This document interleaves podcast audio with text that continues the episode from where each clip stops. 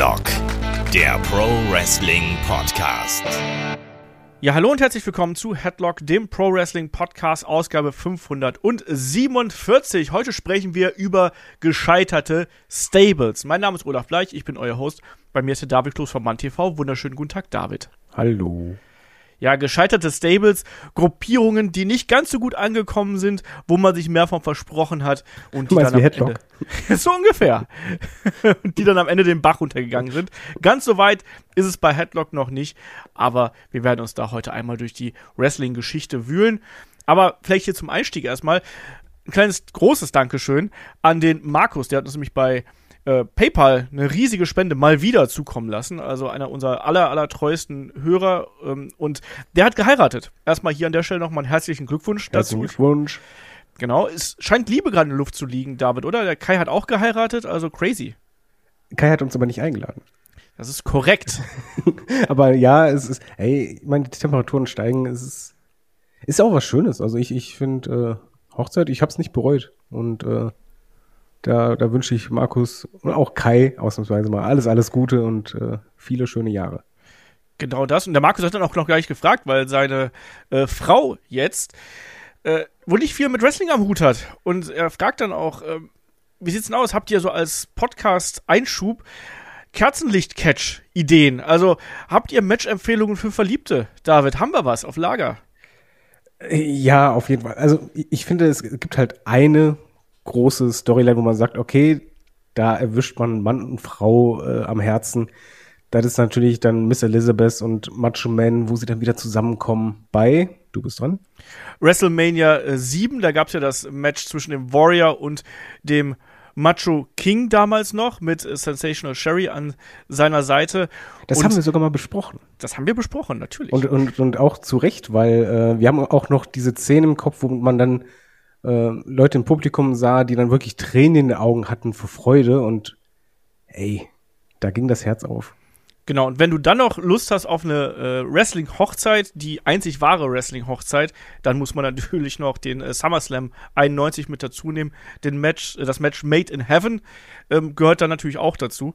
Ähm, ist eine schöne Kombination, ist eine geile Storyline natürlich auch. Da, die, da, fließt natürlich auch noch die Geschichte mit Hogan vorher mit rein, die Mega Powers, wie sie explodieren aufgrund der Eifersucht ähm, von Macho Man Randy Savage, dann hinterher finden Miss Elizabeth und der Macho Man wieder zusammen, ist schon eine coole Geschichte. Also das ist so das, was mir als allererstes einfällt, weil es so, glaube ich, mein favorisierter Pärchen-Angle, Pärchengeschichte ist, äh, die mir da so in den Gedanken gekommen ist. Ich weiß auch, die anderen hatten noch vorgeschlagen, sowas wie Ric Flair und äh, Shawn Michaels, die ganze Retirement-Story, aber das ist ja eher so ein bisschen was Trauriges. Garantiert auch was zum im Arm nehmen, aber vielleicht nicht ganz so was für Verliebte.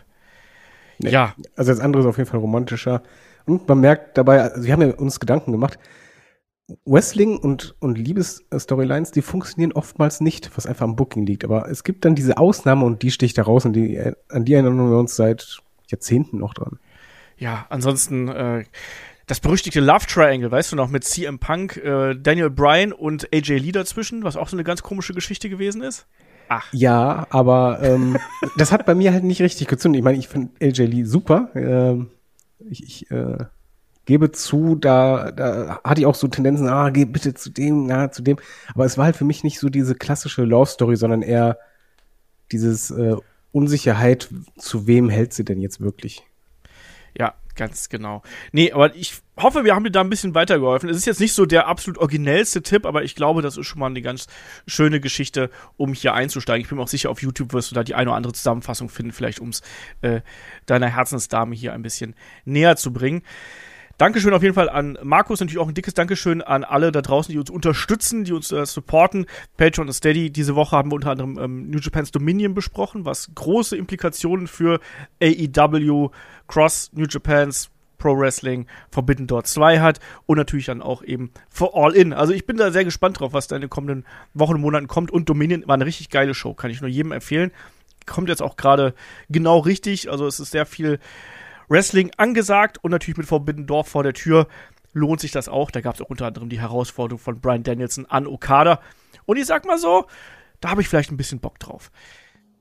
Ein bisschen. Ein bisschen, ein bisschen. Ähm, und natürlich, wir haben auch noch das Magazin und noch ganz viele andere Sachen da auf Lager. Also wenn ihr noch mehr Headlock in eurem Leben braucht, dann schaut da gern vorbei und ihr habt auch Zugriff aufs Archiv. Sehr cool bei Patreon übrigens, da gibt es jetzt eine Funktion, dass man ähm, die ersten fünf Minuten von einem Podcast sich schon mal anhören kann. Das heißt, dann könnt ihr schon mal reinhören, was ist das eigentlich, was quatschen die da.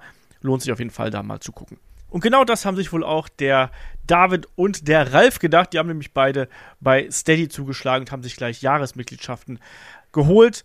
Da gibt es nochmal zusätzlichen Rabatt drauf. Dankeschön dafür, dass ihr mit dabei seid und jetzt ein ganzes Jahr lang Headlock genießen könnt und natürlich auch noch die ganzen alten Sachen hören könnt. Also viel Spaß damit. So, dann sind wir an der Stelle aber auch erstmal damit durch und kommen hier zum Hauptthema, lieber David gescheiterte Stables. Und das ist ja auch gar nicht so einfach, weil wir können natürlich jetzt so einen Podcast machen wie die schlechtesten Stables aller Zeiten. Trash Stables, das hatten wir zum Beispiel schon mal in 2x5. Aber ich finde, manche Stables, die sind auch gar nicht dafür gemacht, dass es was Größeres wird. Aber so richtig interessant, finde ich zumindest, wird es dann erst, wenn ein Stable ganz offenkundig prominenter dargestellt wird und dann aber quasi nicht ankommt aus diversen Gründen. Wie siehst du das? Ja, ich finde, ähm, gerade bei der Recherche, da fällt dir auf, es gibt unterschiedliche Gründe, warum Stables scheitern und auch unterschiedliche Verbindungen, die du als Fan zu denjenigen aufbaust. Also du hast halt so diese klassischen Undercard-Stables, die jucken mich halt zum Beispiel weniger, aber du hast auch Undercard-Stables, die halt dieses Potenzial haben, wo du als Fan denkst, ja, daraus könnte man was machen, aber aus irgendeinem Grund, meistens ist es der gleiche Grund, scheiterte es oder halt größere Stables mit großen Namen, die eigentlich vom Papier her funktionieren müssten, aber irgendwas sie hinderte, dass es richtig Klick gemacht hat. Also, wir werden jetzt nicht anfangen und sagen, ach guck mal, die Oddities sind gescheitert. oder die Mexicools sind gescheitert oder Three-Man-Band ist gescheitert. Ne? Also, das werden wir jetzt nicht machen, ne? dass die jetzt da nicht auf einmal der äh, Main-Event plötzlich von der Show sind. Das ist bei diversen Stables, die eher für die Mid- und Undercard ist, damit Mid- und Undercarder eben eine Rolle bekommen und überhaupt eine, ja, eine Position innerhalb der Card bekommen. Darum geht's jetzt nicht, sondern es soll wirklich dann auch um große Namen gehen und Stables, die auch groß präsentiert worden sind, die dann eben ja, gescheitert sind. Das werden wir heute ein und andere Mal äh, verwenden, dieses schöne Wort scheitern.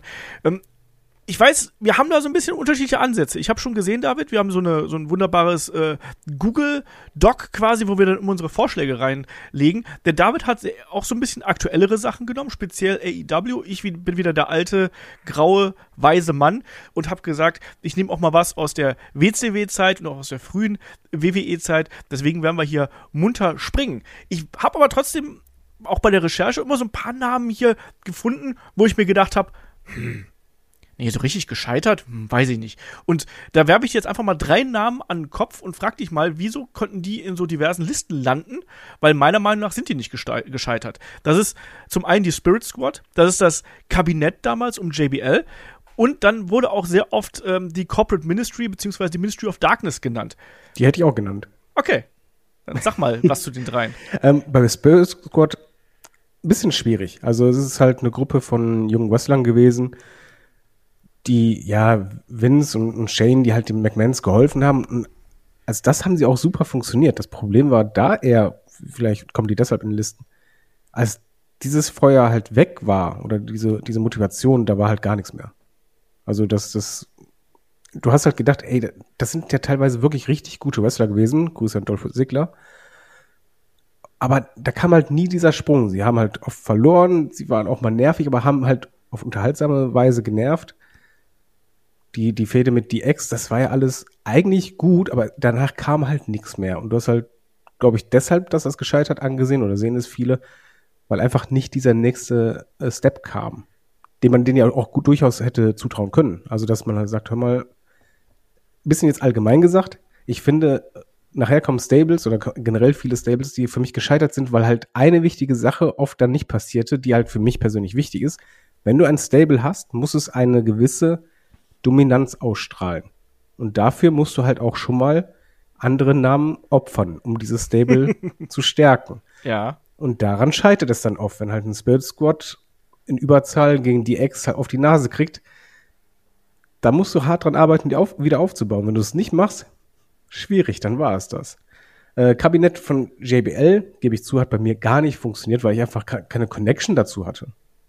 Also da ist es halt weniger, dass es halt die, diese reine Dominanz ist, weil eigentlich war das ja schon gewissermaßen gefährliches Stable mit halt JBL als sehr dominanten Charakter.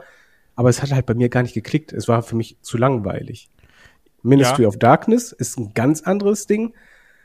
Da ist es halt einfach, du hattest den Undertaker als großen Namen mit einem Charakter, der halt nicht bei allen funktioniert hat, muss man mal ehrlich sagen. So kontrovers es war, aber es hat halt nicht bei allen funktioniert. Aber das Problem war einfach, und da wieder so ein bisschen Standing, du hast einen großen Charakter, das ist auch oft ein Fehler bei Stables, und darunter sind halt eigentlich nur Undercarter oder halt Wrestler, die teilweise sogar Jobber-Status haben. Dadurch, ja, senkst du eigentlich die Wertigkeit von diesem Stable oder kannst es nie richtig aufbauen. Und das ist bei mir beim Ministry of Darkness der Fall gewesen. Es war halt irgendwie da, es war auch irgendwo dominant und in wichtigen Fäden ja auch drin, aber es lebte eigentlich nur vom Undertaker. Das Stable, das waren alles nur Minions für mich. Genau, das ist nämlich ein ganz, ganz wichtiger Punkt, auch bei der Struktur von Stables und wieso die auch manchmal scheitern und wieso das eben nicht funktioniert. Die erfolgreichsten Stables bestanden ja meistens so aus vier bis maximal fünf Leuten, sodass du quasi einen Main-Eventer, einen Anführer hast, dann jemanden, der um die Mid-Card-Titles fäden kann und ein Tag-Team. Was ich jetzt zum Beispiel aktuell sehr, sehr mag, ist, was man etwa mit dem Judgment Day gemacht hat, dass man da den Top-Player mit einer Frau besetzt hat, Rhea Ripley, die dann eben auch noch mit ihrer Geschichte mit Dominic Mysterio wirklich ja Aufmerksamkeit kreiert hat. Aber normalerweise diese Vierer-Kombo ist eigentlich äh, klassisch. Frauen treten da eher selten auf. Deswegen ist ja der Judgment Day zum Beispiel auch sowas Besonderes. Man kann zurückgehen vielleicht noch zu China bei äh, der D-Generation X. Aber ansonsten sind Frauen in dominanten Positionen in Stables eher seltener. Früher waren die eher so Eye Candy oder Managerin. Ähm, Manager hat man heutzutage auch noch natürlich bei Stables dabei, wenn wir uns die einstige Bloodline zum Beispiel anschauen mit äh, Paul Heyman an der Seite. Wie du schon ganz richtig gesagt hast, wir haben zwei große Fehler, die mit Stables passieren können. Zum einen, die werden quasi geopfert, die werden formiert, um jemanden da größer darzustellen, als er vielleicht eigentlich ist, oder um jemanden zu pushen. Im Normalfall dann eben ein großes Babyface. Bei der Spirit Squad waren es dann zum Beispiel eben die DX. Wir haben später noch andere Namen. Da taucht dann auch ein Roman Reigns zum Beispiel auf, diverse Male. Oder ein John Cena. Beim Kabinett äh, und der Darkness, Ministry of Darkness, auch hinter der Corporate Ministry, die einfach viel zu groß gewesen ist oder wusste man hinterher gar nicht mehr genau, was passiert da. Aber die Ministry of Darkness, da finde ich eben auch äh, ähnlich wie beim Kabinett, da geht es ja eher darum, dass du den Anführer noch größer darstellst. Und deswegen, die scheitern für mich nicht, weil in der Zeit funktioniert das eigentlich ganz gut. Du hast diesen Prozess, der dargestellt wird, wie man sich quasi formiert. Dann hast du irgendwann diese Gruppierung und die ist dann präsent. Aber ja. ich finde, gerade bei solchen Konstellationen müsstest du es. Ein Stable ist für mich dann erst erfolgreich als Stable, wenn es halt eben nicht nur um diesen Hauptcharakter geht. Ja. Weil sonst wäre es halt, dann ist es für mich halt eher Einzelperson plus Anhang. Aber ein Stable ist für mich eine Vereinigung, wo auch gerne, natürlich, es gibt einen klaren Leader, aber aus dieser Gruppierung heraus müssen, müssen auch andere profitieren. Das war halt hier nicht der Fall. Hallo, Orlando Jordan, bitteschön, die ja, Bashams. ja, es, es hat fantastisch geklappt. ja, aber ich war auch nie ein großer Fan davon, aber ich fand, das hat sowohl für JBL als auch für den Undertaker für eine kurze Zeit ganz gut funktioniert. Auch da gerne eure Meinung dazu in die Kommentare auf dem Discord oder sonst irgendwas. Da kann man sich auch hervorragend äh, drüber streiten. Also das waren jetzt so drei Namen, da wollte ich einfach mal drauf ansprechen. Und jetzt kommen wir dann jetzt quasi zum äh, Rundown sozusagen. Magst du anfangen oder soll ich anfangen?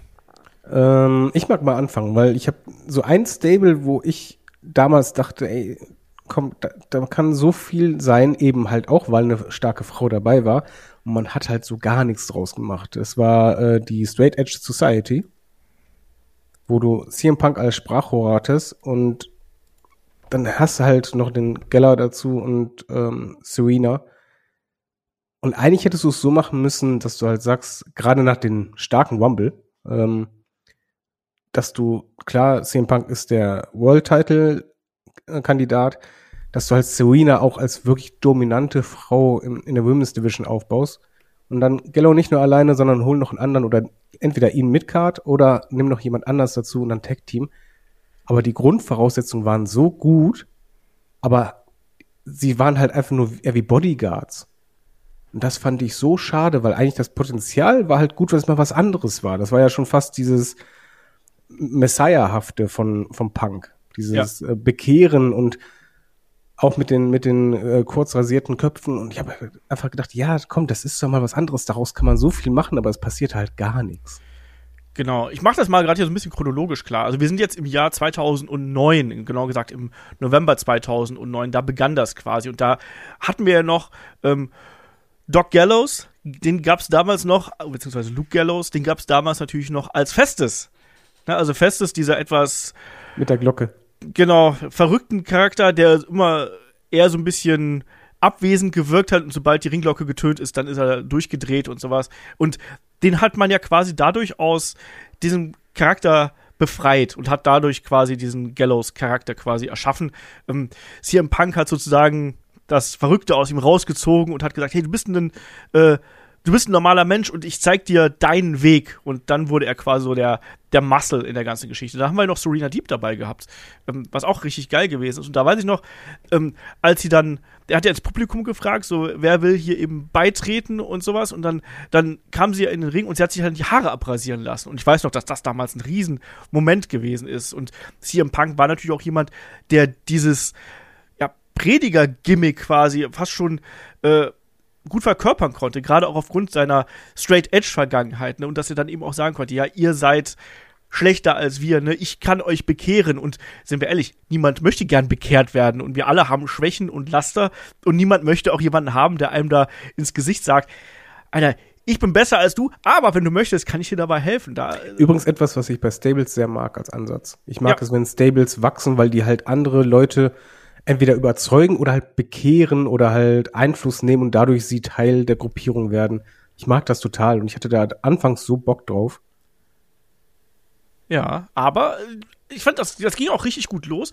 Auch die Fehde gegen Rey Mysterio, die wir dann da gehabt haben, die war sehr, sehr gut, muss man sagen. Die hat mir gut gefallen. Und dann ist es ja sehr ausgefranst, gerade gegen Ende, als dann äh, diese Fehde mit The Big Show dazu kam und wo ja dann eigentlich diese gesamte Gruppierung, das waren halt dann Chicken Shit Heels. Da kam ja dann noch irgendwann ähm, Joey Mercury dazu. Das, den dürfen wir auch nicht vergessen, den hatten wir auch noch mit dabei. Oder Joseph Mercury.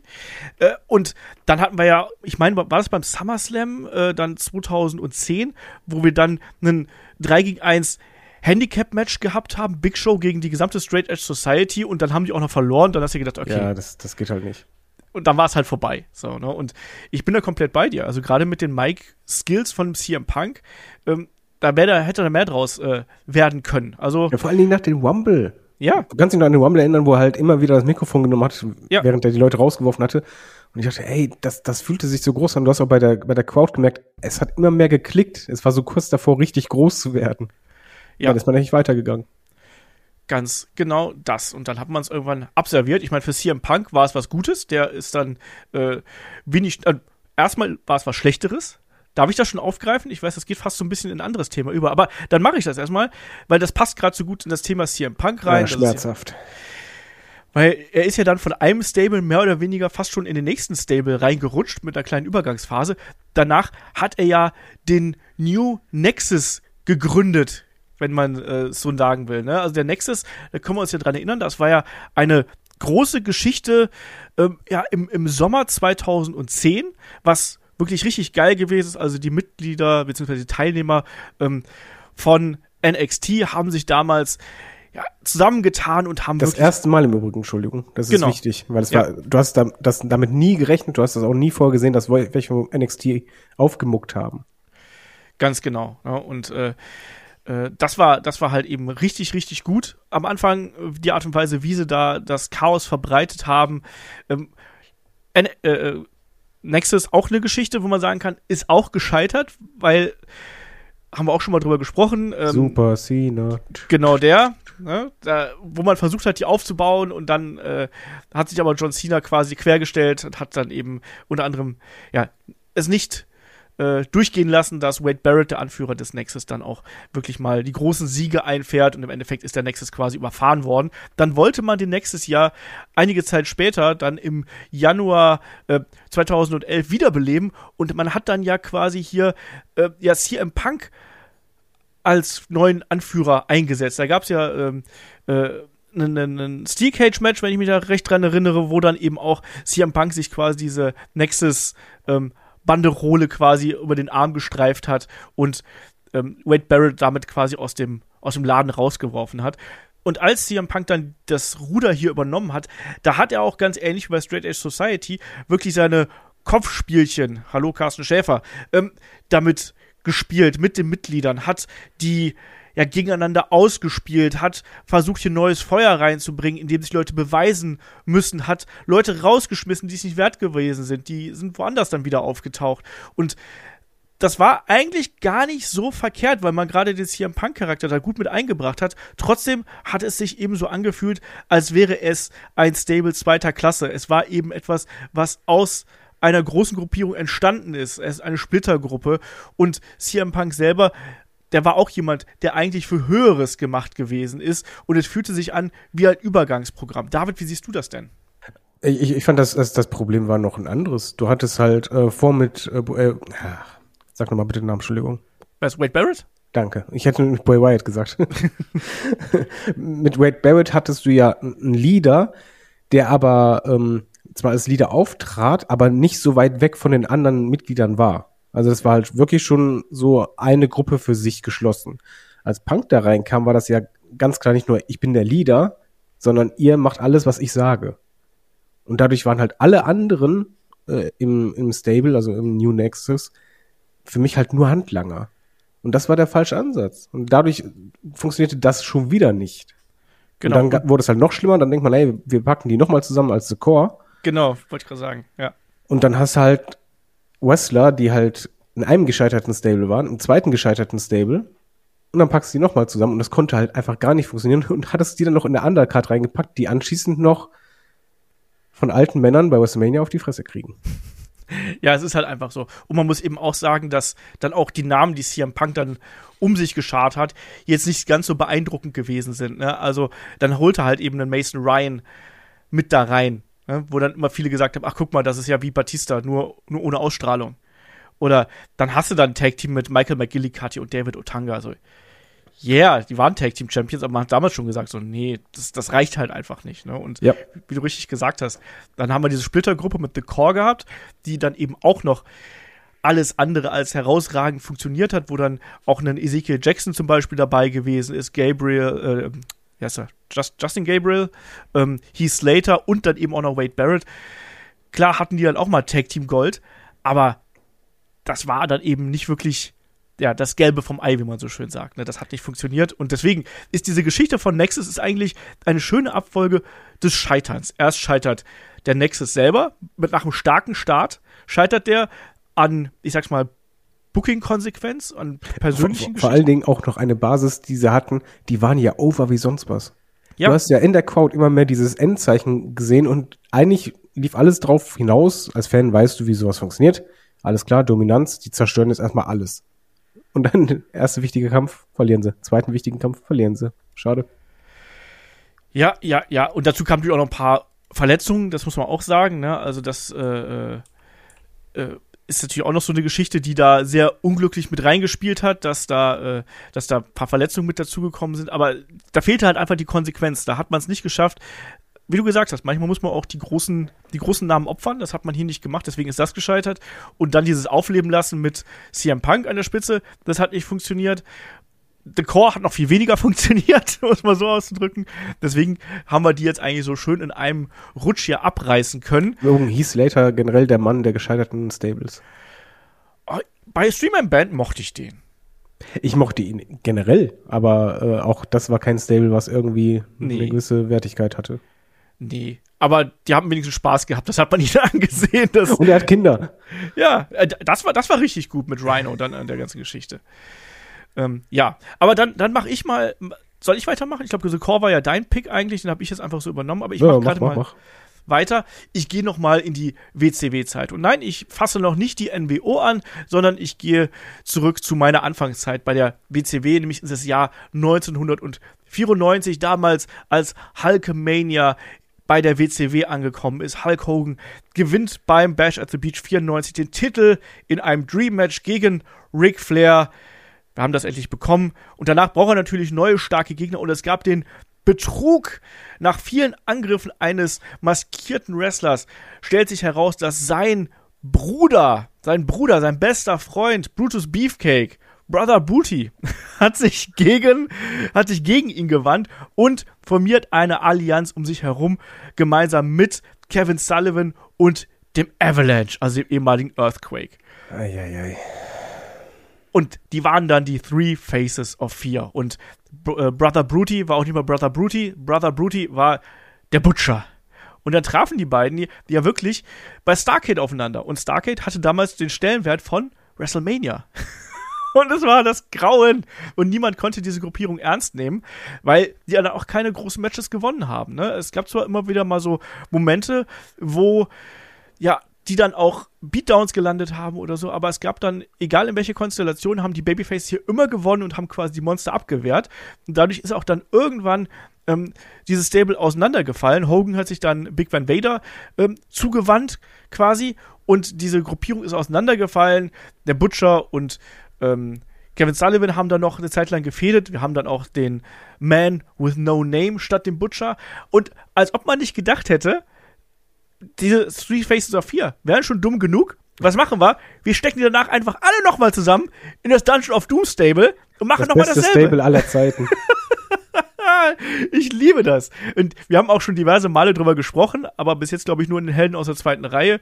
Ähm, und das muss ich einfach nochmal aufgreifen. Ich finde das so geil, dass man einfach dasselbe, was man vorher gemacht hat, machen wir es einfach nochmal. Ne? Packen noch ein paar mehr Jobber drumherum und packen noch einen Meng und Barbarian mit dabei. Und noch mehr B-Movie Fantasy. Ja, ne, die, diese, äh, der Dungeon of Doom, wo dann der wo Hogan dann in, die, in diesen Tempel da, äh, diese Höhlen reinge, Die reingesogen Promos wird. waren so schlimm. also das fand ich ja sogar schon als, als, als Kind schlimm. Was heißt Kind oder Jugendlicher? Das war einfach nur so Fremdschämen, aber man hat halt nicht aufgehört. Das wurde immer mehr. Ja, und ihr merkt, da kocht auch mein Blut hoch. Ich liebe diese Zeit, ich liebe dieses total abgedrehte, was man damals gehabt hat, aber die Three Faces of Fear waren halt damals schon ziemlich kacke. Und man hat auch das sich damals angeschaut und hat gesagt, nee, das ist schon ziemlich kacke. Und das Aber auch Ding- wieder eine, eine, eine Mechanik, die du eigentlich gut siehst. Quasi, wir können ja auch den Podcast umbenennen. In äh, was darf man als Stable nicht machen?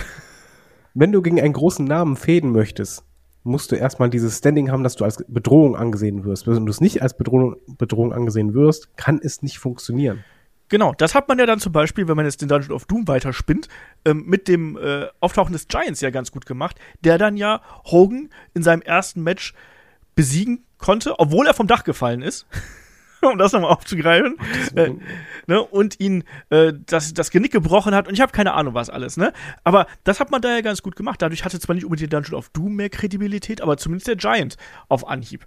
Und dadurch dann eben auch der Dungeon of Doom ein bisschen mehr zumindest. Also da hat man das zumindest besser gemacht als bei den Faces of Fear.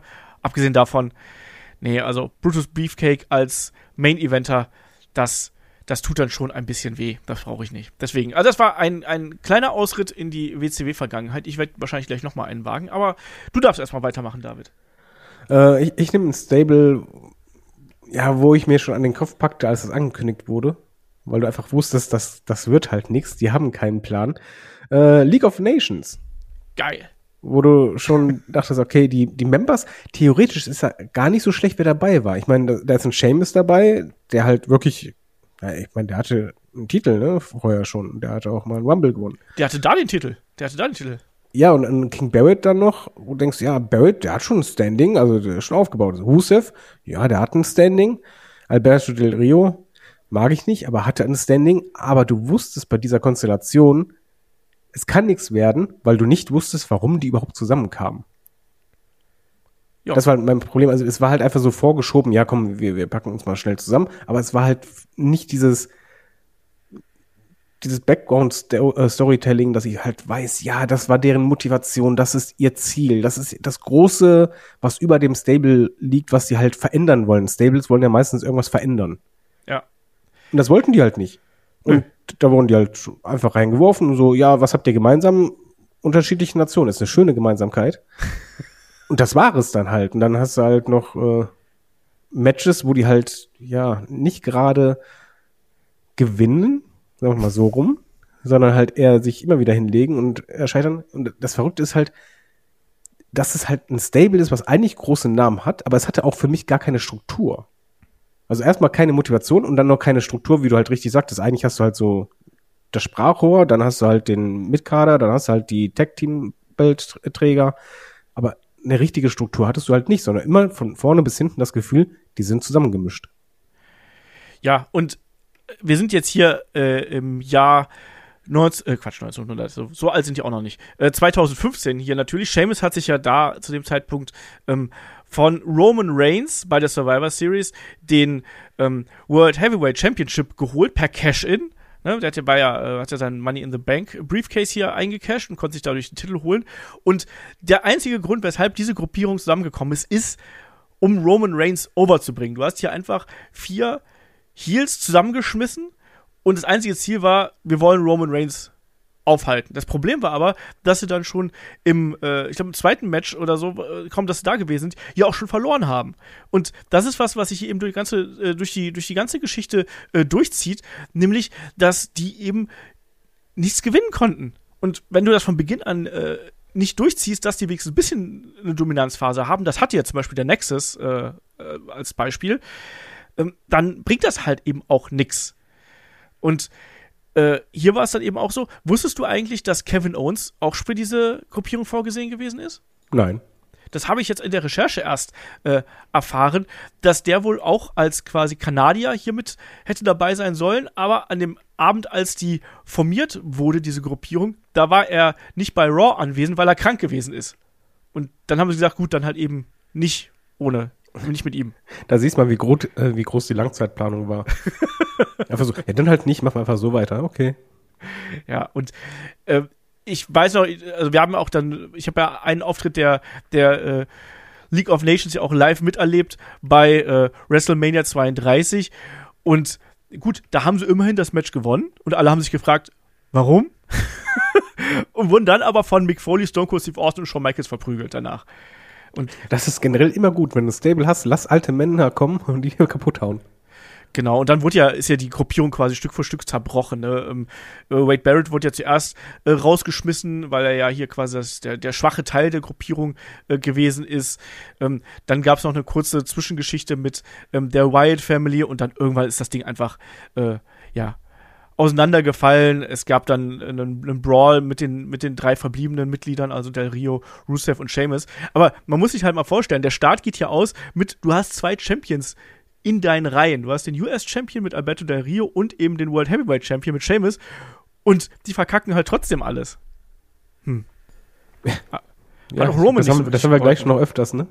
Ja, aber das hat halt auch Roman Reigns nicht geholfen. Das ist ja auch so ein Problem, ne? Das Nein, total nicht. Es, es würde ja auch nur was helfen, wenn, wenn es halt eine langfristige Bedrohung dargestellt wird und dann irgendwann mal dieses Hindernis überspringt. ist ja wie beim Film. Du, ein Held wird erst dann zum richtigen Helden, wenn er erst scheitert, scheitert, scheitert und dann irgendwann diese, dieses Problem oder diese Gefahr überwindet.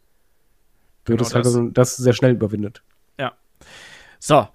Ich gehe jetzt äh, zurück in die Pandemie-Ära. Jetzt wird schön. 2020. Im August sind wir hier äh. angekommen.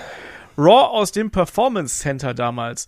Und da. Ich weiß noch, YouTube war voll, ne? YouTube war an dem Tag, das war, alles war voll. Oh mein Gott, und dann Spekulation. Alles war voll. Gesprächsthema Nummer eins. Alles war voll. Mit ja, den Einnahmen. Das, der Anfang war ja auch gar nicht mal so schlecht, wenn man ehrlich ist. Ne? Da musste man ja bei WWE auch improvisieren. Man musste ja irgendwie schauen, dass man ein alternatives Programm auf die Beine stellt, eben aufgrund der Einschränkung, die, die Pandemie mit sich bringt. Dann haben wir ja gesehen, wie so maskierte Gestalten äh, hier Generatoren in Brand gesetzt haben und Kameras zerstört haben und das hat sich dann weiter fortgesetzt. Da wurde dann der Ring auseinandergenommen, genauso wie beim Nexus übrigens, die haben auch gerne den Ring auseinandergenommen. Ähm, es wurden äh, Kommentatoren hier durch die Gegend geschubst und da gab es sogar eine Kettensäge und dann waren die ja alle verhüllt und wir haben da drunter gesetzt, da, davor gesetzt, haben alle gedacht, wer könnten das sein, wer könnten das sein? Und dann haben wir halt überlegt, ne, was macht man jetzt mit denen? Waren eigentlich alle, glaube ich, zumindest zu Beginn, interessiert auf jeden Fall. Ja, auch anfangs, also die Anfangsmotivation oder die Ansage kam nach Motto, hier, wir, wir sorgen hier für Anarchie und äh, machen so eigene Regeln und, und wir, wir ignorieren alle Regeln. Habe ich gedacht, als äh, Punkrocker, jo, bin ich dabei, nehme ich mit. Genau, und dann, und dann, wurde ja irgendwann klar, wer das sein sollte. Das wurde äh, an meinem Geburtstag in dem Jahr übrigens verkündet, am 21. September. Und das waren dann ähm, Dijak war dabei, Dio Madden war dabei, ähm, Shane Thorne äh, Mercedes Martinez und Mia Yim. Mercedes Martinez relativ schnell wieder raus. Das Moment, Schlimmste, du musst die echten Namen sagen, weil damit ging es ja schon los. genau, äh, da wollte ich mich jetzt gerade drauf zu sprechen kommen. Das Schlimme war eben, dass die nicht mit ihren natürlichen Persönlichkeiten oder überhaupt natürlichen Persönlichkeiten aufgetreten sind, sondern sie hatten ja dann diese plakativen, dummen Namen. T-Bar, Mace, Slapjack, Retaliation und Reckoning. Retaliation. Wer denkt sich das aus? Wer soll denn das schänden? Aber, aber der Lieder war gut, aber die, die Namen, das war, als die Namen kamen, und, und du hattest ja auch die, die Masken und die, Ja. die Namen zusammen, hast du nur gedacht, okay, das Ding versenkt dir hundertprozentig. Du warst dir einfach schon sicher. Das ist halt eben das Problem. Das, die Outfits der Leute sahen halt absolut lächerlich aus. Die hatten ja zum Teil auch diese, also ich weiß hier, äh, Mia Yim mit ihrem Hannibal Lecter Gedächtnislook, weißt du, mit dieser Maske, mit der Mundmaske quasi und den, und den äh, Stäben davor. Ganz schlimm, äh, teilweise auch Gesichtsbemalung und ich weiß nicht was. Ähm, Und es wurde nie gesagt, warum die diese Masken tragen. ja, weil die halt total, Ja, du Ja. hättest einfach sagen können, äh, irgendwie eine Motivation. Ja, hier, das ist unser äh, Widerstand gegen hier unsere TV-Bilder und, und die Ordnung, sondern wenn wir die Masken aufhaben, dann sind wir halt nicht wir selber, sondern es war halt, irgendwas hättest du machen können, aber auf einmal siehst du halt diese möchte gern Mortal Kombat äh, Mad Max Outfits und dann diese Namen und dachtest, boah, schwierig und dem eins muss man sagen, was Positives gab es dabei, Mustafa Ali als Leader, der konnte mal zeigen, dass er reden kann. da haben sie ja noch mal versucht, äh, zwei Wochen später äh, das Ruder rumzureißen. Aber auch die haben übrigens ihr erstes Match verloren. Also ihr erstes gemeinsames Ja. Match, was sie dann da äh, gehabt haben. Sprich, sie wurden vorgestellt, so, das sind wir, deshalb sind wir hier. Und dann treffen die auf das Hurt-Business und verlieren durch die Q. Und denkst du so, Und, und Moment, noch geiler ist ja, die hatten ja vorher diese Ansage gemacht, wegen, hier, wir sorgen für Anarchie, gehen dann ganz normal in ein Match rein. ja, Oder einfach denkst, hä? Ich ich dachte, das ist so, so wie The Shield damals, die waren halt auch so ähnlich, aber die blieben auch dabei. Und dann Ja. die einfach ganz normal, ja, ganz normale Entrance und ach, Ankündigung, ja, die und die Regeln, alles klar, befolgen wir. die Vignetten waren ja teilweise auch so ähnlich, ne? Da gab es ja auch so Backstage-Vignetten mit der Wackelkamera und so. Ja, ich verstehe auch nicht, wenn du so ein, so ein Stable hast, was auf Anarchie gebildet ist und ge ge ge basiert ist quasi, und dann gehst du diesen Weg, macht's keinen Sinn. Also Mustafa Ali hat zumindest gezeigt, dass er gut am ähm, Mikrofon äh, agieren kann. Da haben wir, glaube ich, auch nochmal alle gesagt, ach, guck mal, gar nicht so schlecht. Mercedes Martinez ist ja kurz Zeit später dann äh, rausgegangen. Die hat ja gesagt, ich will nicht mehr da sein. ich habe keinen Bock mehr auf diese Gruppierung. Ich fühle mich da nicht ernst genommen. Und der Rest Recht. von Retribution, die Geschichte, ich glaube, wenn wir irgendwann in zehn Jahren oder fünf Jahren nochmal so die schlechtesten Stables aller Zeiten aufführen würden, ich glaube, da würde Retribution reinkommen, oder? Ja, und vor allen Dingen ist es halt so, ähm, so ein Déjà-vu, glaube ich, für jeden Wrestling-Fan. Dieses Gefühl, da sind halt junge Wrestler, das ist, haben sie halt nun mal gemein. Junge Wrestler, die halt, ja, auf, aufwiegeln, die halt, äh, ja, revoltieren. Revoltieren, sagt man das? Ja. Äh, revoltieren. Und, äh, du, du kannst das ja schon allein dadurch ein bisschen verstehen. Alles klar, so Frust, jetzt komm, das hat jetzt Potenzial und dann jedes Mal diese jungen Wrestler, die, wo du denkst, ja komm, da, ich möchte diesen Weg sehen. Was habt ihr vor? Und dieser Weg einfach nach dem ersten Sprint komplett hinüber ist. Das Ja. ist echt ein Déjà-vu. es hat halt alles vorne und hinten keinen Sinn ergeben und das Stable hat ja auch gar nicht allzu lange gehalten. Und wenn wir uns jetzt anschauen, ähm, da sind alle, diese, diese Namen sind, sind meistens zumindest äh, im Großteil los. Also Mace wurde Marseille natürlich jetzt. Ne? Äh, Slapjack ist gar nicht mehr da. Der ist jetzt wieder bei Shane Hayes gebl geblieben. Äh, T-Bar ist jetzt Dijak bei NXT und gefällt mir da ganz gut. Ähm, Mercedes Martinez ist auch nicht mehr da. Die ist jetzt wieder ähm, independent unterwegs. Und aus Reckoning wurde halt eben wie, wegen via Mia Yim. Und ein Ali ist eben ein Ali, ist auch wieder bei NXT. Also also Retribution wäre echt ein Sprungbrett für neue Talente, wenn du mich Ja, hat total was gebracht. äh, dann werfe ich mal einen anderen Namen in den Raum und zwar einen Name, der ähm, eigentlich gegen alles spricht vom, von der Struktur her, was wir gesagt haben, was eigentlich ein Stable ausmacht und eigentlich auch eine Entwicklung genommen hat, die auch gegen das spricht, was du eigentlich kennst, aber trotzdem für mich komplett gescheitert ist. Das ist für mich die Dark Order. Der, das Debüt von denen, eigentlich war das ja ein mysteriöses Heel-Stable, Ja. ähm, also zum, zu Beginn hat gar nicht funktioniert, weil du halt auch gar nicht wusstest, was wollt ihr mir jetzt sagen. Das war halt irgendwie ein bisschen peinlich. dann hat man es irgendwann hinbekommen, dass man sagt, okay, es, wir haben halt kein Standing, also liefern wir einfach so ab und haben noch ein bisschen Comedy dabei. Ja, ging schon besser. Dann kam Adam Page und auf einmal, eigentlich ist ein Stable dann schon durch. Eigentlich kannst du es nicht mehr retten. Und auf einmal klickt es immer mehr. Ja. Und immer mehr. Und diese Jungs liefern nicht nur richtig gute Matches ab, sondern unterhaltsame Promos äh, sind, lustig und du magst die. Also du ist es nicht so, dass, dass die lustig sind, du lachst über die, sondern mit denen. Und du hast so eine starke Connection und dieser Aufbau dazu. Und da hast du dieses Seltene in, im Wrestling-Business, dass du halt ein Stable, was eigentlich kaputt war, im Grunde genommen gerettet hast, es auf einen aufsteigenden Ast ist, obwohl es eine Struktur hat, wo, ja, es gibt eigentlich einen Leader, trotzdem finde ich, dass es sehr homogen ist in der, in, im Stable und zusätzlich du auch nicht klar sagen kannst, das sind die Tech-Team-Leute, das sind die Midcard-Leute, sondern irgendwie ist alles so auf einem Level. Grob jedenfalls für mich. Und es funktioniert so gut und dann lässt du das einfach fallen. Und das ist halt so krank, dass du halt dieses komplette Talfahrt, Fahrt nach oben bis zum Erbrechen und du eigentlich so viel mehr machen könntest, gerade mal auch mit John Silver zum Beispiel. Es funktioniert so gut und dann machst du daraus nichts und die Luft ist so schnell wieder raus, dass du gar nicht gucken kannst. Ich glaube, bei Dark Order müssen wir auch gerade noch mal den Namen Brody Lee hier fallen lassen, ne? Auch die ganz, ganz wichtige Personalie. Ne, der Exalted One, die Suche nach dem Anführer quasi, als der dann revealed worden ist, war das ja auch durchaus eine große Nummer, auch als Zielgruppierung. Äh, durchaus ernst zu nehmen. Dann der tragische Tod von äh, Brody Lee und dann eben, ja, wo man auch gemerkt hat, so, äh, da muss man äh, jetzt in eine andere Richtung mit dieser Gruppierung gehen. Ähm, an, wurde ja noch eine äh, Negative One, wurde ja dann auch äh, mit in die Dark Order aufgenommen, also der Sohn von äh, Brody Lee, Brody Jr. Da wurde es menschlich bei der Dark Order. Genau, das ist nämlich, das ist nämlich der ganz wichtige Punkt. Es wurde menschlich. Ne? Vorher war das ja so ein abstraktes Hier-Gebilde, so ein bisschen nicht recht übersinnlich, aber halt schon so ein bisschen schräg und schrill auch, ne? Und also, ich bin ja auch ganz froh, dass man von diesem Anfang weggegangen ist. Also ich erinnere mich noch, weißt du noch, diesen Thron aus Ja, aus, Minions? aus, aus Minions, das war so schlimm und ich wusste anfangs nicht, was, was wollen die jetzt? Ich kenne euch nicht. Was ist das? Genau, das war 2019 übrigens. Aber Also ich, gebe auch zu, an, auch als sie halt Bodili hatten, er hat es auch noch nicht ganz bei mir geklickt. Geklickt hat es halt wirklich, als dieses Menschliche kam Ja, du einfach nur dachtest, ey, die bringen das halt vor der Kamera so gut rüber und dann im Ring auch noch.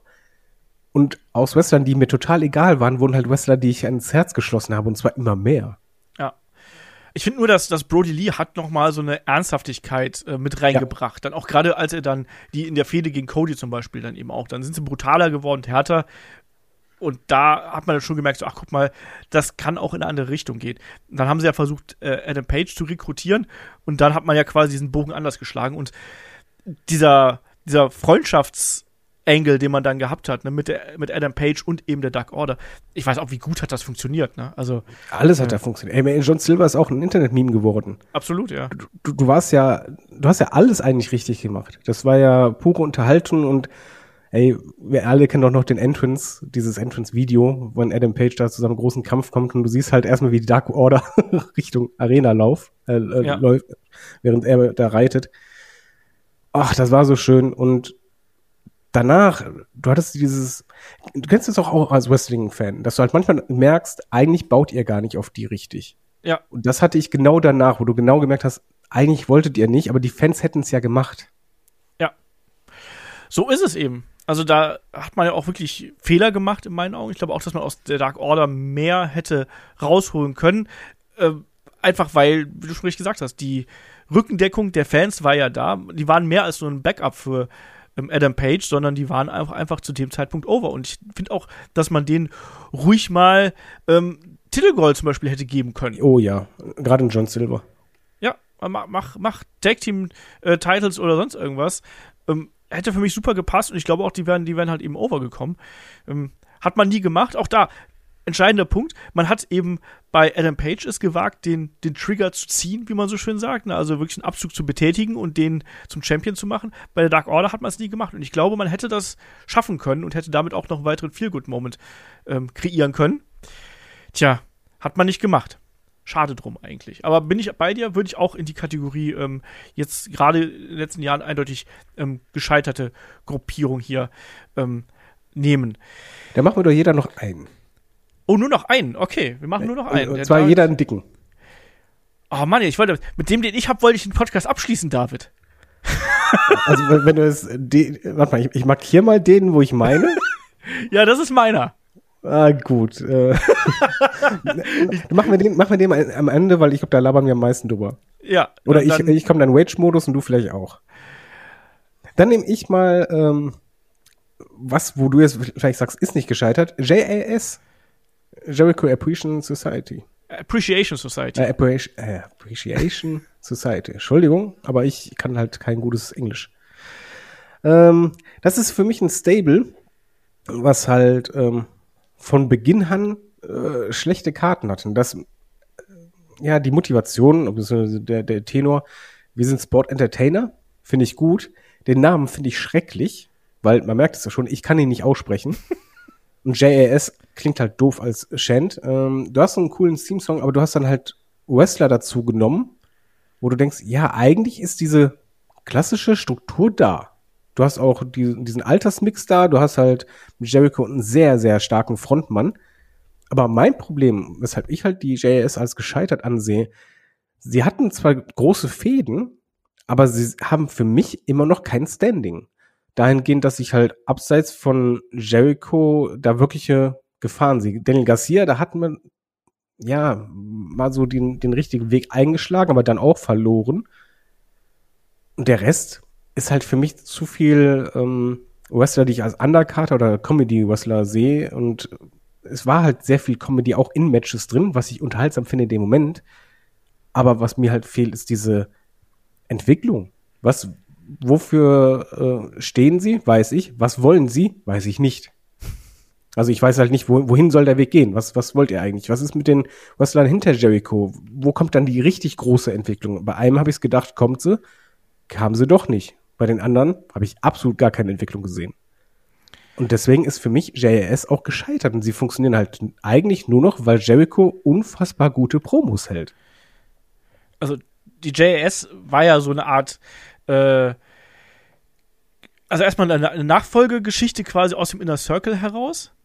Und dadurch war es ja schon mal per se schwierig, ne? Weil äh, man hat die Leute aus dem Inner Circle quasi rausgekickt und hat dann eben Leute wie ein 2.0, die damals kein großes Standing äh, gehabt haben. Immer noch der- keins. Ja, die sind zumindest witzig. Nee. Okay, das, wenn, wenn, wenn ich da jemand sehen möchte, der irgendwie aussieht, als hätte der, weiß ich, zwei Kilo Koks genommen, weil sind- die Augen so riesig sind und er immer die ganze Zeit nur schreit, weiß ich nicht. aber Matt Maynard ist schon witzig. Aber egal. Ich, ich finde es schwierig. Ich, ich finde, du hast halt hier auch eine Diskrepanz bei den ähm, Mickwork-Talent. Ja, Bei allen. Also außer Jericho kann da halt keiner reden. Ja, Daniel Garcia natürlich als Upstart. Und wir hatten ja durchaus eine, eine große Geschichte gehabt. Ne? Daniel Garcia zwischen den Fronten, zwischen ähm, Brian Danielson und Chris Jericho. Das war eine gut erzählte Geschichte. Ne? Und auch mit, mit Bis auf der Ausgang. Twist und Turn, ja, aber, aber bis dahin war es eben echt gut. Ja. Da, war ich auch noch kurz davor zu sagen, ey, das Stable macht richtig Sinn, weil du hast so einen richtig overgebracht. Ja, Du hast ja aber nur nicht richtig zu Ende erzählt. auch die Geschichte Eddie, äh, Chris Jericho gegen Eddie Kingston auch gut. Also, ja, aber wie du schon sagst, da fehlte halt irgendwie so ein bisschen der Ausgang. Und es ist letztlich ein ähnliches Problem, wie wir es äh, auch schon bei anderen Stables jetzt gehabt haben. Du hast diesen einen sehr prägnanten Frontmann sozusagen und dann dahinter maximal einen, der quasi ausbrechen könnte. Und das ist eben Daniel Garcia 2.0. Sind ein solides Tag-Team, aber mehr nicht. Und genauso auch ein Jake Hager. Ja. Und Sammy siehst du gar nicht mehr an der Seite von JS. Oder Stimmt, nur ab und an sporadisch. Ja. Es ist halt, äh, für mich ist das halt wieder, es ist halt ein Star, der hat halt Anhängsel, aber nicht ein Stable. Deswegen ist es für mich halt als Stable gescheitert. Du merkst auch im Übrigen bei den Publikumsreaktionen, Inner Circle, egal ob Heel oder Face, da war eine ganz andere Connection bei den Fans. Bei Ja. JS ohne Jericho geht gar nichts. Ja. Und diese äh, Freundschaft mit äh, Sammy, das ist ja auch so ein, ein Come and Go. Aber ich würde auch, Sammy ist für mich eher so, ein- der ist so ein Ehrenmitglied irgendwie von, äh, von JS, oder? Ja, irgendwie schon, aber teilweise war der dann halt so richtig wieder Teil der Fraktion. Genau. War halt immer zu sehen, auf einmal wieder nicht, aber du weißt nicht warum. Also ich habe halt das Gefühl, bei JS hat man halt irgendwann den, den Punkt verpasst, wo man, manchmal muss man auch was splitten oder halt, dass jemand hinauswächst. Dass du das sagen würdest. ja, ich, ich dachte schon, du freust dich dann. Weil das ist doch sonst meine Aufgabe. Ich will doch immer splitten. ja, aber also ich finde, bei, bei Stables ist auch wichtig, dass halt irgendwas daraus entsteht. Und Ja. das ist dann für mich auch manchmal ein Gradmesser, war ein Stable wirklich erfolgreich. Weil Absolut, ja. wenn du ein Stable hast, muss es halt Leuten geholfen haben und nicht nur dir oder nicht nur diesen einen, der eh schon groß war. ich finde, hier hat es einem Daniel Garcia geholfen, aber man hat auch diesen, dieses Momentum, was er gehabt hat, zweifellos, gerade innerhalb Oh, ja. der Geschichte mit äh, Danielson dabei, das hat man auch sehr schnell wieder fallen lassen. Und das war halt so dumm. Du hattest es endlich geschafft. Ich halte von ihm wrestlerisch sehr viel. Am Mikrofon ist er absolut schrecklich. Aber du hattest es geschafft, durch eine gute Storyline mit einem Stable, mit einem anderen Stable zusammen, ihn over zu bringen bei den Fans. Und dann lässt es halt fallen. Und das war ein bisschen schade. Man muss allerdings sagen, JS ist als Stable für mich gescheitert, liefert aber immer ab. Ja. Also gibt dir eine große Fehde mit einem anderen Stable, es funktioniert. Außer beim Match äh, mit Adam Cole. Ähm, Ja. Entschuldigung, Aber ich, das ist aber jetzt kein richtiges Stable gegen Stable. nee, ich wollte es nur gerade nochmal reinreiben. Ähm, es muss generell sagen, wir haben natürlich bei äh, AEW jede Menge Stables und da sind auch jede Menge Stables, die nicht wirklich 100% äh, funktioniert haben. Ne? Das muss man ja auch sagen. Ich, also, du hast jetzt ja auch noch zum Beispiel das Hardy äh, Family Office und die Alles Firmen- von Hardy. Stables funktioniert nie. Das können wir komplett durchziehen. Das ist, das ist glaube ich, ein Markenzeichen der Karriere. Ja, auch die New Brood, dann schmeiße ich die gerade hier noch ganz kurz rein, um so ein bisschen Name-Dropping zu betreiben damals.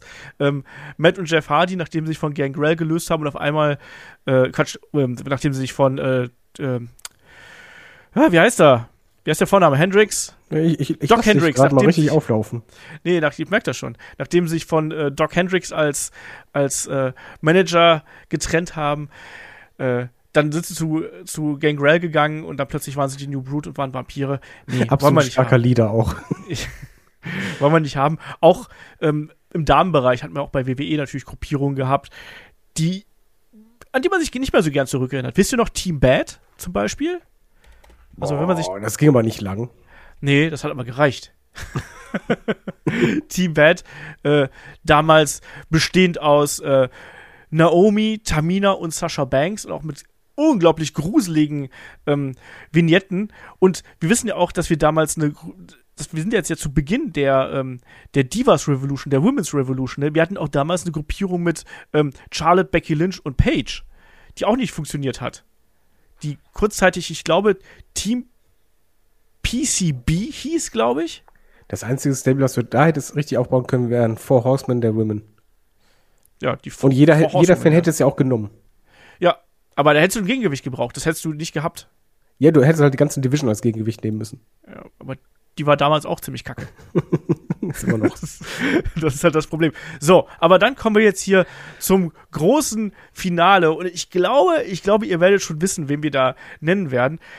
Es ist die New World Order. So toll die ja gewesen ist, wenn man jetzt äh, gerade in die Anfänge des Monday Night Wars gehen. Wenn wir Anfangs war. Genau. Nicht glorifizieren, sondern nicht gewesen ist, sondern es anfangs war. Dann kommt ein Punkt und danach kommt nichts mehr.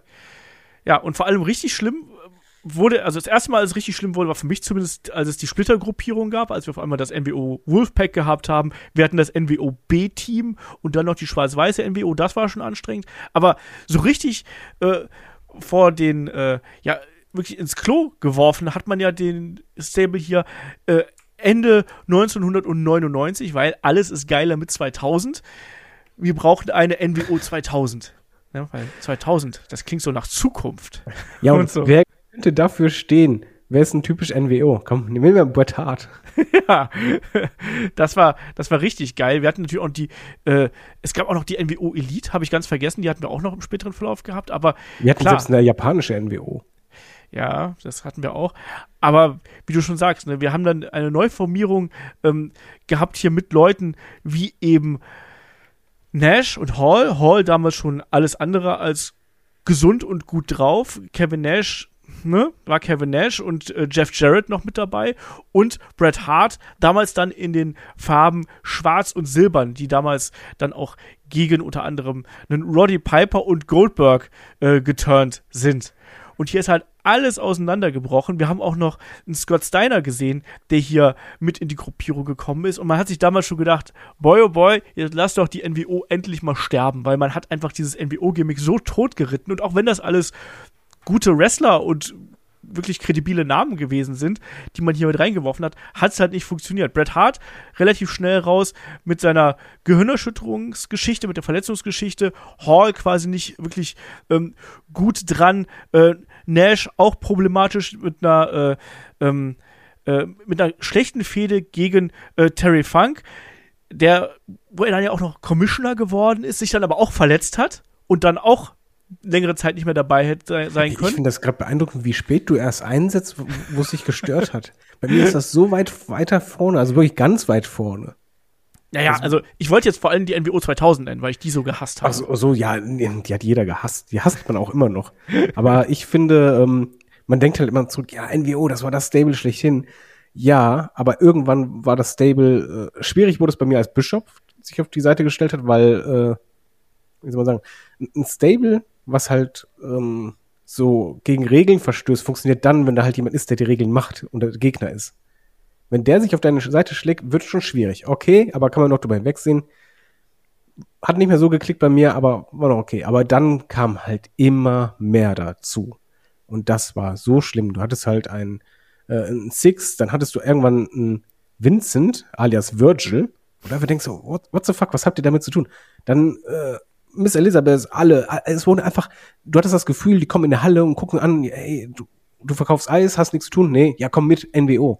Alle rein. Du hattest ja anfangs so eine kleine Gruppierung, dann irgendwann hattest du ja so Videos, wo du gesehen hast, ah, die kommen gerade an oder kommen aus dem Entrance raus und da waren einfach gefühlt 4000 Leute klar, dazu noch Leute wie äh, Big Baba, du hattest ähm, Buff Bagwell, der später noch dazugekommen ist. Das Conan. ist halt, das Stable war ja so gut, weil da waren die, bei der Gründung drei unfassbar große Namen. Das war kein B-Class oder sonst was, sondern das war, ey, Triple A und obendrauf noch eine Kirsche. Und dann verwässerst du es, indem du halt einfach jeden Undercarter mit reinballerst, der irgendwie laufen kann. Aber da war es für mich noch nicht gescheitert, weil es immer noch gute Zahlen gezogen hat. Das ja, aber bei mir als Fan ist es dann schon hinübergegangen. Also das war für, für mich der Knackpunkt, wo ich jetzt im Nachhinein vor allen Dingen merke, da ging es bergab. Und zwar sehr steil. Da lebte es dann halt noch sehr stark von Sting. Also von halt der Frage, was ist denn mit Sting oder hier und da. Aber du hast halt gemerkt, da hat man den falschen Weg eingeschlagen und von dem kann man halt nie wieder zurück. Genau, Sting-Geschichte quasi, das war ja dann auch noch 97, ne? Also, dass die quasi äh, geendet ist, beziehungsweise dass es dieses Match zwischen Hogan und Sting gegeben hat, ähm, Ende 97 bei Starcade. Ähm, danach, wie ich gerade schon angesprochen habe, gibt es natürlich dann auch das, den kompletten Downfall im Prinzip, ne, mit äh, der ja, die Splittergruppierung, die wir dann gehabt haben. Und man hat einfach dieses NWO-Gimmick äh, versucht zu reiten bis zum geht nicht mehr. Und das war eben ein großes Problem. Ja. Ähm, man, man, wollte es wieder kreieren und Stables, die gescheitert sind, kann man nicht wieder kreieren. So, und damit kommen wir dann auch zu der WWE-Zeit von äh, der NWO. Och, das gab es nicht. Doch, da müssen wir auch kurz drüber reden. Hat uns, da haben wir auch schon mal einen Podcast, also Shaggy und ich schon mal einen Podcast drüber gemacht, über das Scheitern der NWO bei WWE. Hat uns, das war auch unser Fazit, immerhin das große Match zwischen Hulk Hogan und äh, The Rock bei WrestleMania 18 gegeben. Das Ganze drumherum, absolut grauenvoll. Wir wissen, No Way Out 2002 ähm, Vince McMahon will im Krieg, im Kampf mit seinem äh, ja, Mitstreiter, mit, mit seinem GM-Kollegen Ric Flair, hier Mitbesitzerkollegen äh, Ric Flair, will er seine eigene Kreation zerstören und äh, bringt dann eben die NWO als das Gift hinein in die WWE. So. und äh, das war dann ganz, ganz grauenvoll. Ähm, vor allem aber auch da, weil man sehr viele Entscheidungen sehr schnell ähm, übers Knie gebrochen hat. Der Faceturn von Hulk Hogan natürlich, bedingt durch die großen Reaktionen. Dann auch ähm, Pech. Shawn Michaels, der einfach reingeschubst wird. Ja, Shawn Michaels, der reingeschubst wird, aber dann eben auch Pech, dass sich äh, Kevin Nash verletzt, Scott Hall in absolut keiner Verfassung ist, um irgendwie ein großes Programm zu fahren. Und es wurde ja dann eben immer mehr. Und dann ist das Ding am Ende äh, zerbrochen. Wir haben noch einen Big Show und einen Booker T natürlich in der Gruppierung gehabt. Booker T, der ähm, kaum da gewesen ist, schon wieder rausgetreten worden ist, mehr oder weniger. Ja, vor allem, du hast halt Leute da reingepackt, die halt gar nicht dazu gepasst haben. Ja. Also in Shawn Michaels, wo du einfach denkst, es gibt gar keinen Grund. Also da könnt ihr mir erzählen, was ihr wollt, es gibt keinen Grund, warum ihr den da reinpackt. So ein Booker T, ich weiß, wie der früher bei WCW war. Nein, es gibt gar keinen Grund. Und das zog sich halt durch. Das, das fand ich echt schlimm und was ich auch ein bisschen hatte, der, der Start, muss man dazu sagen, das Comeback von NWO, das war ja groß. Ja. Also die, die Reaktionen waren ja richtig stark. Das Problem ist einfach wirklich dann dieses, was man halt oft hat, du hast diesen Moment und hast gar keinen Plan, wo du eigentlich genau hin möchtest, wie du das halt aufbauen möchtest, was du mit diesem Stable vorhast und das hast du gemerkt. Und für mich war halt die NWO bei WWF, ihr kennt das doch auch alles, man ist auf einem Stadtfest und auf der Bühne steht irgendwie eine Band, die du mal irgendwann vor 80 Jahren mal in den Charts gesehen hast, mit einem einzigen Lied. Und die spielen da vor ihren 400 Mann. Und die Zeiten, die Hochzeit ist eigentlich längst vorbei. Und so fühlt es sich bei mir leider genauso an. Du hattest halt die ganze Zeit das Gefühl, äh, irgendwie, das ist halt, sind so die alten Herren, die wollen doch mal, aber eigentlich, nee. Ja. Und hier war es dann eben auch so, ne? Ähm, äh, nach WrestleMania, der, der Turn, die Verletzung auch von, äh, von Kevin Nash, dann kurze Zeit später, Big Show, der dazukommt. Dann war ja auch noch Ric Flair eine kurze Zeit mit dabei, ne, als Co-Owner von WWE in der Fehde mit äh, Steve Austin. Eine Sache noch, hab ich noch ja. vergessen. Äh, du hast ja gesagt, das hat uns zumindest das Match äh, Hogan gegen Rock beschert. Es hat uns aber auch den schönsten Stunner ever beschert durch Scott Halls verkaufen. Das stimmt. Das stimmt. Also das, das hat auf jeden Fall Spaß gemacht, aber es war nicht wirklich viel. Danach, äh, wie ich gerade schon angesprochen habe, Booker T mit in die ähm, Gruppierung. Äh, Kevin Nash bringt Shawn Michaels noch mit da mit rein. Ähm, der schmeißt dann erstmal Booker T wieder raus.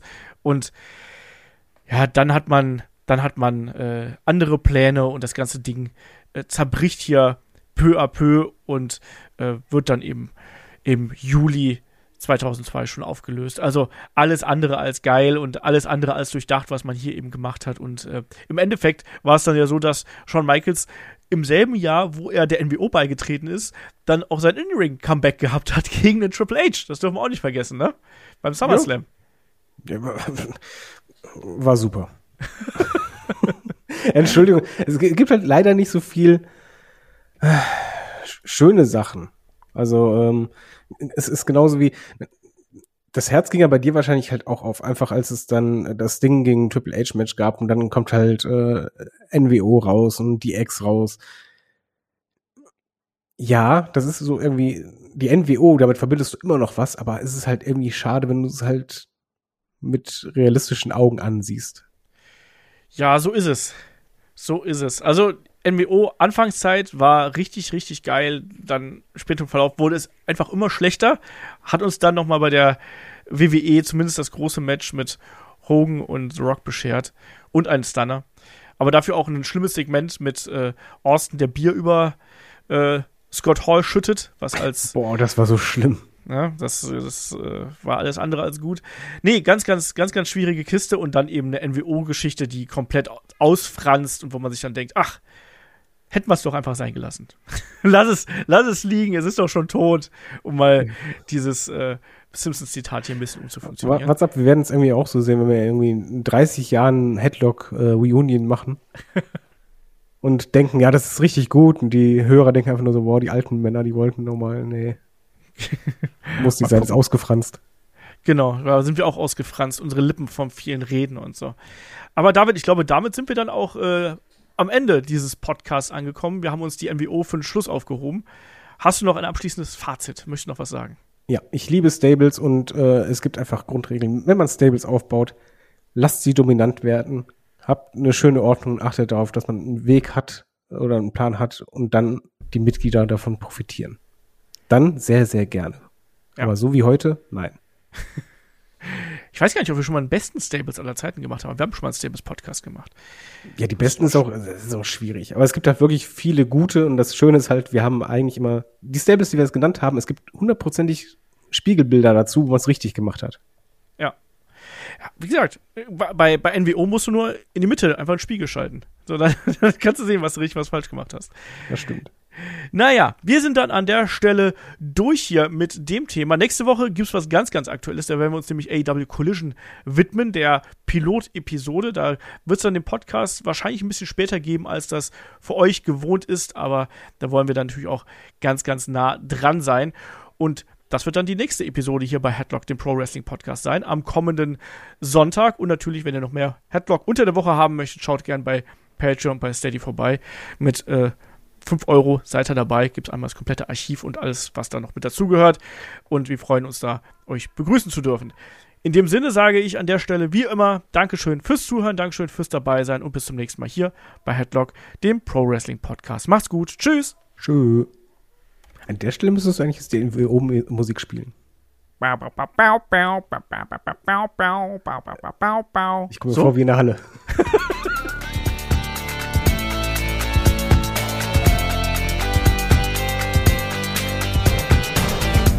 Headlock, der Pro Wrestling Podcast.